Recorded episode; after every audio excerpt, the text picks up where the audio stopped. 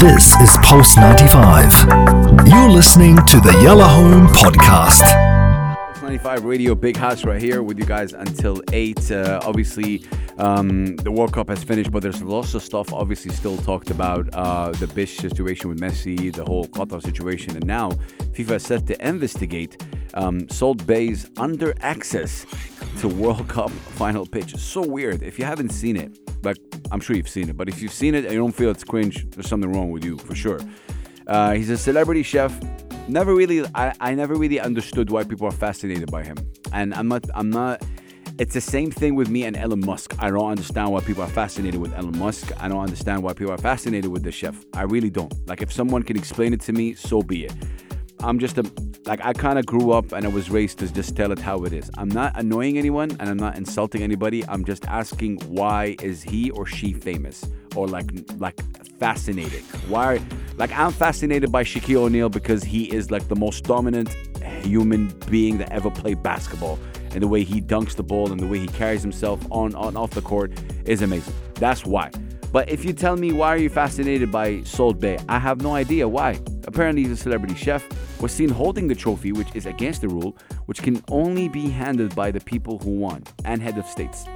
FIFA are now investigating how a celebrity chef Salt Bae gained under access to the pitch after the World Cup final, where he very, very like he has enthusiasm as well, posed for photos and even surprised Argentinian players, including a crazy, very irritated Lionel Messi, to be honest. This is the face where he's irritated because a lot of you guys were talking about the bisht situation. Messi had no face with the bisht situation. But Messi had a big face when this so called chef, um, you know, Nusret, um, ca- kind of really annoyed him and was in a place where he's not supposed to be.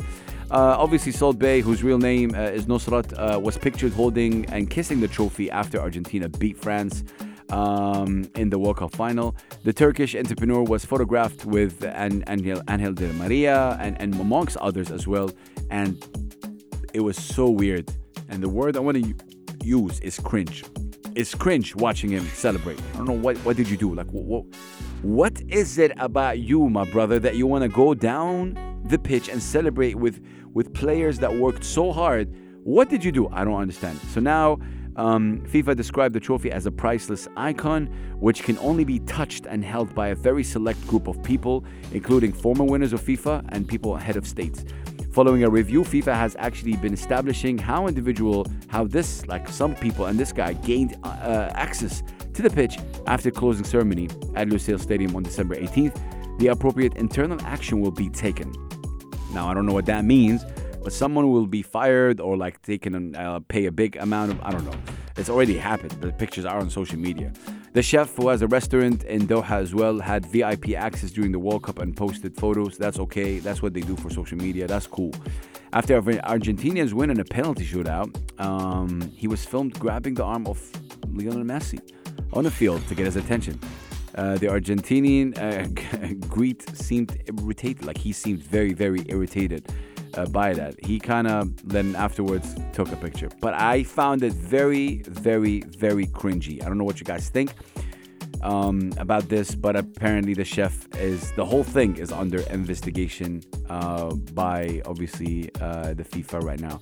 Um, we're approaching the business headlines, so let's listen to that, and we'll be right back. Keep a lock right here on Pulse 95. This is Pulse 95. Tune in live every weekday from 5 p.m.